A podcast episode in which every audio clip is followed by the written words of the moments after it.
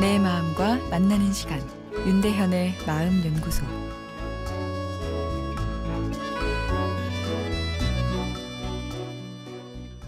안녕하세요. 금요일 윤대현의 마음 연구소입니다.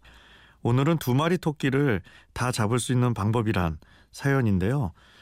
저는 요새 심한 우울에 빠져 있는 것 같은데요. 그 이유가 이도 저도 아닌 삶에 있습니다.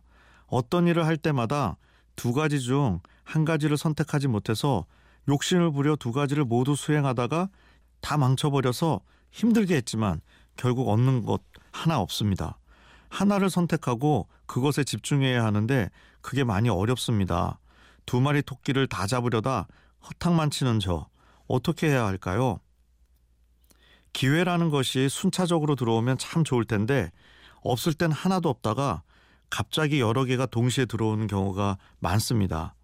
아, 가뭄의 담비란 생각에 다 챙겨가고 싶지만 아, 현실은 그렇지 않은 경우가 많죠. 그래도 힘을 내서 두 마리 토끼를 다 잡아보자고 하다가 오늘 사연처럼 섭섭한 결과를 경험하게 되고 마음까지 울적하게 되어버립니다.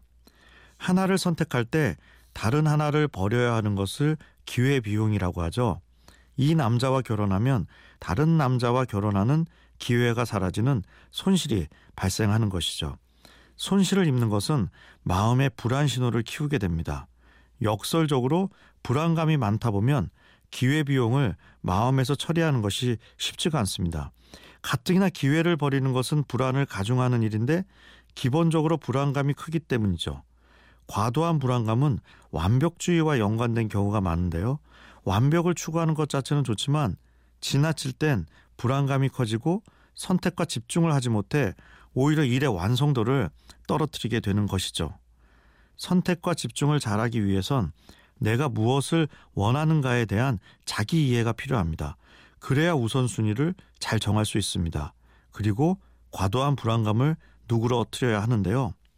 관계 없는 듯 하지만 여행과 함께하는 고전 읽기를 추천드립니다. 해밍웨이의 노인과 바다를 들고 어디든 바다로 가는 것이죠.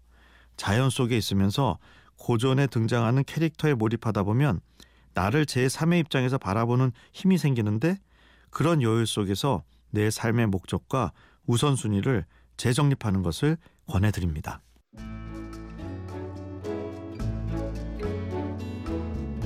윤대현의 마음연구소 지금까지 정신건강의학과 전문의 윤대현 교수였습니다.